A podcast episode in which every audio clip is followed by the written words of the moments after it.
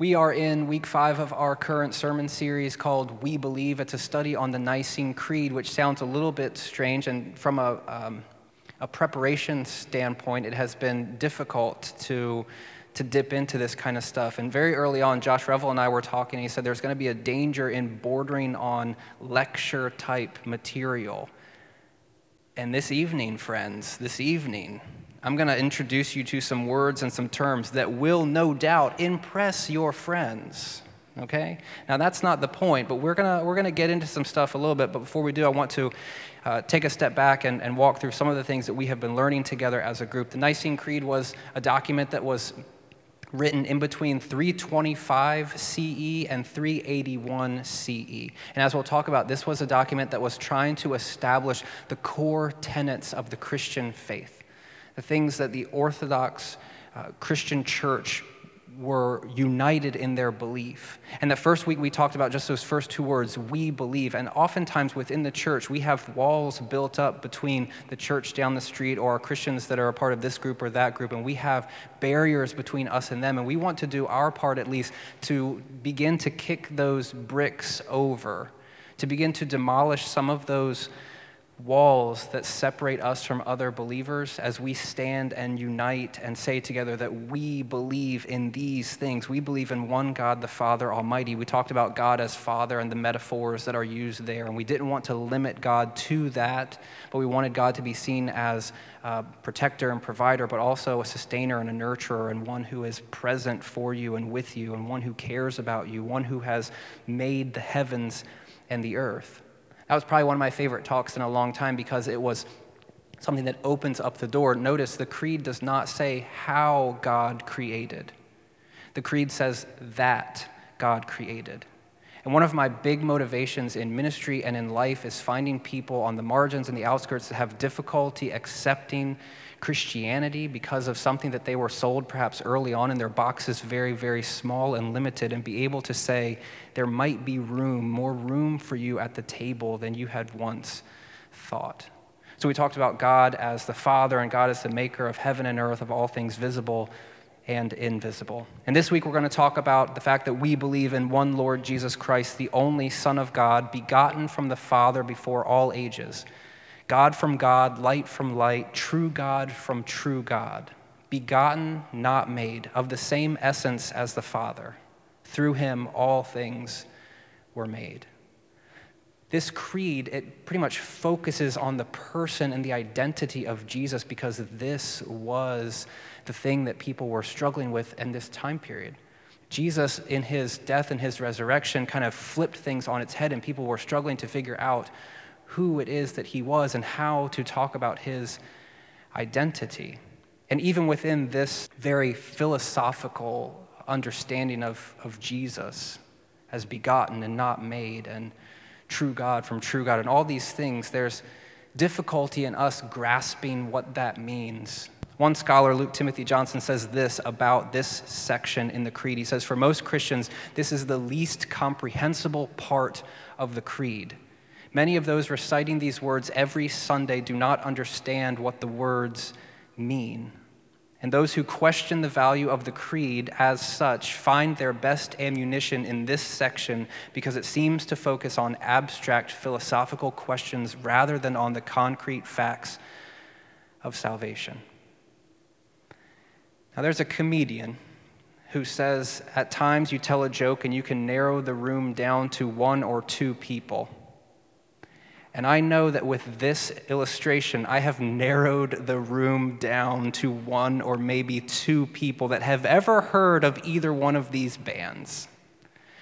When I was in the early 2000s in college, I, used, I was in a phase, classic Bible college student going through their phases, you all know this. I was in a Screamo band. I played the electric guitar. I had my ears pierced, I had my face pierced, but I was still wearing like khaki shorts and a polo shirt. I was blending the best of both worlds together. But there were certain bands that just like, when their records came out, it was awesome. And this was in the, in, the, in the time period of the, I will say this, I could be wrong on this, but what I would deem to be the birth of the emo movement I've really whittled the room down to a handful of you, but you, you can follow this. Okay, so these two bands, brand new and Taking Back Sunday, they both released their first albums within a few weeks, maybe a month of each other. It was very close in time. And I remember listening to these records, just being entranced by them. And it wasn't until I understood the story behind them that they became alive. You see, what happened was the bass player of Taking Back Sunday had a girlfriend, and the lead singer of Taking Back Sunday took that girlfriend bass player gets ticked, bass player leaves and starts brand new, and they start writing songs about how terrible each other are. And these, both of these albums are just like these anthems against the other person. And it wasn't until I understood this that these records came to life. I see eyes looking at me like, bro, what, what are you talking about? There's a story behind these records that allows us to understand what's going on. There's a context here. And when we're understanding the tie, when we're understanding the Nicene Creed, it's a lot like these emo bands in the early 2000s. There's a context there where it's not just like diss tracks, but it is, the creed is reacting to other people at this time that were struggling to identify who Jesus was. There was a problem within the early church of narrowing down the person and the work of Jesus. As I mentioned, he turns everything on its head, and it was difficult to really encapsulate who he was. And this introduced a lot of heresies within the early church. A heresy is basically a teaching that has become viewed as completely incorrect and caused people to be, in a sense, booted out of the church. One of those heresies is known as the Arian heresy. There was a guy named Arius who was writing in the fourth century, and what he said about Jesus was, eh, Jesus is sort of God, but he's not quite as much of a God as God the Father. He's a little bit less than that. So for Arius and for his followers, they said Jesus was an important person, but he wasn't quite as much as God as God the Father is. Now, here's some 20 cent words. And again, ladies, if you're at a party and you need an out from the guy who is pursuing you, you say, What's your take on ontological subordinationism? And immediately, I kid you not, that person will leave you alone unless he happens to be an early church history scholar, in which case, as I've mentioned to you before, maybe take a chance. You, you never know. Ontological subordinationism is this idea of, of Arius where he's saying that the Father is more divine than Jesus in the very core of their being. That term ontological means who they are at the very core of themselves. Jesus, as the Son, is begotten from the Father. So, the technical terms that scholars like to use is the Father generates the Son. You can think of, in some ways, begetting the Son. And as a result, the Father is greater than the Son. There's a hierarchical structure here where God the Father is here and Jesus is something less than that at the very core of their being. This is heretical and deemed so by the early church. There's another form of subordinationism that Arius taught. If it wasn't ontological, where at the very core of their being, God the Father was greater than Jesus, who was a little less than. Now, he would still say that Jesus is sort of God. He's better than the angels, and he's certainly better than us, but he's not quite like his, his dad. There's another form called chronological subordinationism, and I think this one will make a little bit more sense to you. Again, ladies, if the guy passes the first test, then throw him the chronological subordinationism just to see his opinions on things. Okay, so in this idea, the Father exists and has existed from eternity past. I don't like the fact that there's a line here that goes down to the Father because it looks as if God the Father begins at a certain point in time. I put that line there, and I don't know why I did, but it's there nonetheless. God the Father, in this scheme, according to Arius, has existed from all time. He's eternal. There is no beginning, there is no end. Jesus, however, is born or created or begotten or whatever language you want to use and you can see here the time frame it could be anywhere from 10 what is that math scholars 10 billion That's a, lo- a long time. It, it, the point is, it doesn't matter how you understand the age of the earth, okay? What he's saying is look, Jesus was created, and whatever that means for Arius, at at least one year or one day or whatever before the creation of the world. For Arius, it wasn't, they weren't having young earth, old earth discussions at this point in time. That's not the, the issue for him. Jesus for Arius was created or begotten or whatever at some point before the creation of the world. There was a time when the Son was not. Early forms of this creed in 325 CE, I'm really nerding out up here and just, just hang with me, would even go this far to say anyone who thinks that there was a time when Jesus was not, they are anathema. They are cursed. They are excommunicated. They are thrown out. They are heretical. So for Arius, he believed that this was going on, and the Father is greater than the Son. This is also heretical.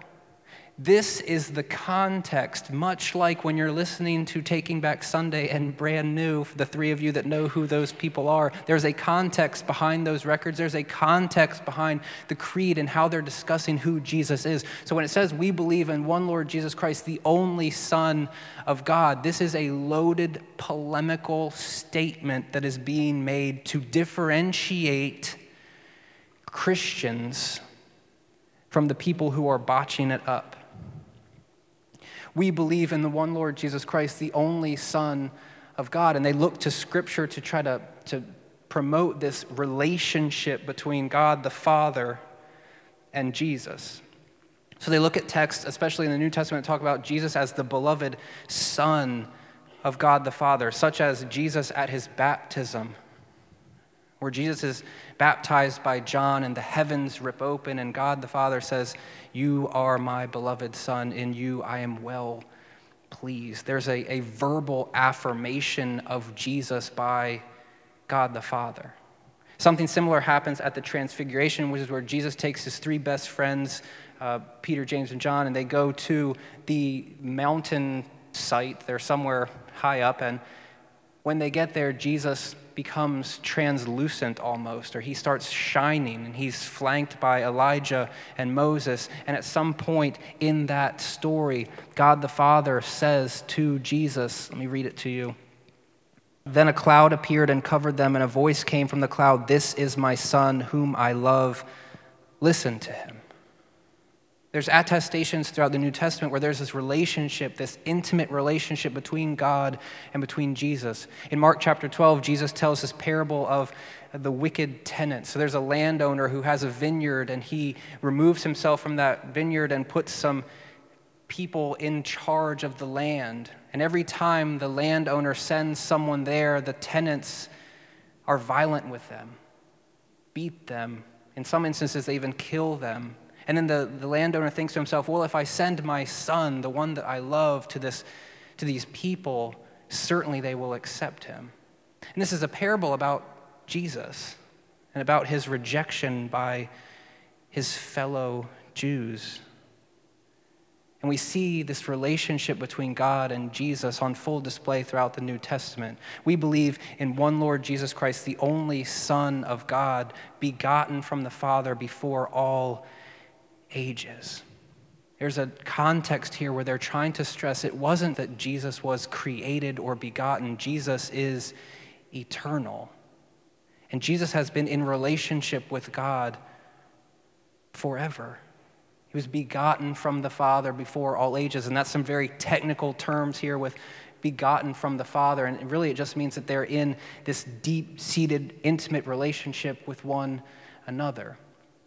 Jesus is God from God, light from light, true God from true God. He's begotten. He's not made Arius. He's not created. He's not uh, someone that came into existence. And he is someone who has the same essence of the Father. Again, another technical term that's used here to, to link Jesus and God. So in Philippians, we kind of see a picture of this, and I'll skip ahead to the relevant parts. It says, Though he was in the form of God, this is Jesus, he did not consider being equal with God something to exploit.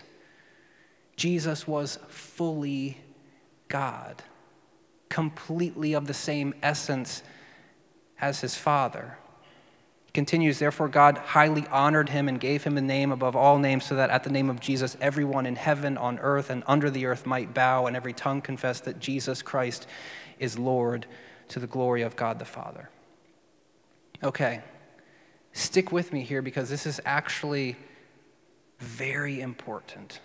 We're thinking about the core theological truths of Christianity this is the stuff that we claim we believe, and this is the stuff that we should have some idea of how it's working together. And I understand that when we're talking about the Trinity, when we're talking about three distinct persons in one being, eyes can start to glaze over and we can have a hard time understanding what is going on, and I am with you in that. But I want you to see at least some representations of what this looks like. So we have God the Father, we have God the Son, and we have God the Holy Spirit, and together they are completely unified. Three but one. They are co eternal. There was not a point when one began to exist. They have all existed together from all time. They are co equal. It is not as though God the Father is up here and Jesus is down here and the Spirit is down here. They are working together in complete and perfect harmony. They are in relationship with one another. When people talk about creation and people being here, it, it's, an, it's often described as an outflow of this relationship that God has with Jesus and the Spirit. And that's why we are here to, to partake of some of that in whatever way we're able to do. There's a relationship, an ongoing, eternal relationship between the Father and the Son and the Holy Spirit. And this is why when Jesus is on the cross and he says, My God, my God, why have you forsaken me? This is like the first time in all time when there's a fracture in that relationship. This is why that's a weighty moment, not just because he took the nails and he got beat and because he was getting ready to die, it's because there was a fracture in the relationship with the Father each of these three, they have different jobs. The technical term for this is the economic trinity. They're each doing different things, but they're working in unison. They're working unified, and they're all of the same essence. They're completely divine, and they are linked together. This is what is behind the creed, and this is why it's important at this time in the fourth century to identify who Jesus was and to talk about his divinity. God from God, light from light, true God from true God. Now, for the folks in the room that think about these things on some occasion, there's a question that will come up as you're pontificating on these three in one, and you ask yourself, how does this happen? One scholar says the proper understanding is far from explained in the creed, but instead is simply confessed as a mystery. Jesus is God. How can this be? It is a mystery. He goes on to say that these two paradoxical truths that God is God and Jesus is God, they are held together in tension and they are confessed boldly. And this is where I want to leave us today. Living in the mystery, living in the tension, and still proclaiming Jesus Christ is Lord. Perhaps not understanding all the ins and the outs of what that looks like and how, perhaps not understanding all this jargon about ontological subordination and chronological subordination and the Arian heresy and all these very technical things that threaten to undo the core tenets of the Christian faith. But as I was thinking through this phrase here, this is emblematic of where most of us are. When we talk about God and we talk about Jesus and we talk about salvation and the Spirit and we talk about what's going to happen next, we have to, in some ways, appeal to the fact that we are living in mystery, in this great tension. Yet, as Christians, we still proclaim Jesus is Lord. And for some of you, as you're sitting here, that's not satisfying. That's not good enough. I want reasons, I want logic, I want rationale, I want all these things that can make sense of what's going on in my faith and in my life. I was talking to somebody before the service and said, Man, I really don't like how this conclusion, I don't like where it's going. And he said, Maybe, maybe it's not. Maybe you shouldn't have a conclusion. A lot of times in life, we are left without a conclusion. And if you think about the state of the world in which we live right now, and we see the things that are happening in Tulsa and Charlotte and all around us, and we see the things that are causing strife within our community and within our country, and we see the things that are happening, we're living in the midst of tension. We're living in the midst of unknown. We're living, for a lot of us, we're living in the midst of fear. And I want to suggest to you and to us this is where we begin to stand and we say, We believe. As a community, we believe. And the beauty of this is at times the we that's sitting next to you might be at a different place where you are and believe on your behalf. They might be the ones that can spur you on to continue in this faith relationship that we have with Jesus, where we're trying to wrap our brains around things that are completely complex and we just default to Paul saying it's a mystery and we have no idea how to comprehend the vast riches of who God is. But I, what I want us to see maybe today, in the midst of your own personal chaos, in the midst of your own lives, in the midst of the things that are holding you back, or the midst of the things that you are struggling with or suffering through, or perhaps even in the oppression and the difficulty that you have in your life, that in the midst of the mystery and in the midst of the tension, I believe that there is hope and there is beauty when we can say, Jesus Christ is Lord. And in whatever small way, Jesus Christ is in control and Jesus Christ is on the throne and Jesus Christ is true God from true God. It's jargon, I know, but when we focus our lives around these truths, that we don't serve one who is less than or somewhat diminished. We serve one who is powerful and good and loving and present, even in the midst of the mystery and even in the midst of the tension. My hope this evening is that we begin to claim we believe together as a community and as individuals, holding on to that truth that Jesus Christ is Lord and that what he offers us is hope. What he grants to us is forgiveness.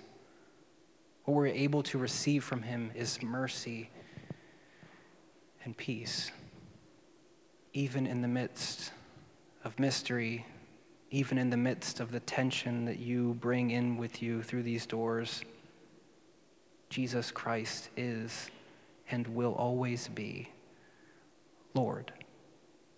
Let's pray. God, there is a depth to this faith that we do not often understand. There is a depth to your person and your work and the things that you're about that we don't always understand, but allow us to claim the words of that confession that we prayed earlier that we would love the things that you love. That we would center our lives around even the small understanding that we have of who you are. A God that cares about the folks on the margins and the outskirts, a God who cares about reconciliation and redemption, a God who cares about the poor and the oppressed May we, as we follow you, become a people who emulate those ideals. God, where our wisdom is foolishness, may you still be present. May you, in the midst of mystery and tension, help us to believe that Jesus Christ is Lord of our lives and of this world and that he is up to something and may we partner with you in your great work of restoration. God, we're thankful for who you are. We're thankful for what you've done in our lives, and help us not to forsake that or to forget that, but help us to cling to it even when the night is dark and light seems far away. God, we ask that in the next few moments you would help us to understand your Son that you would be present with us and that you would help us to leave here empowered and encouraged to do your work. And we ask these things all in Jesus' name. Amen.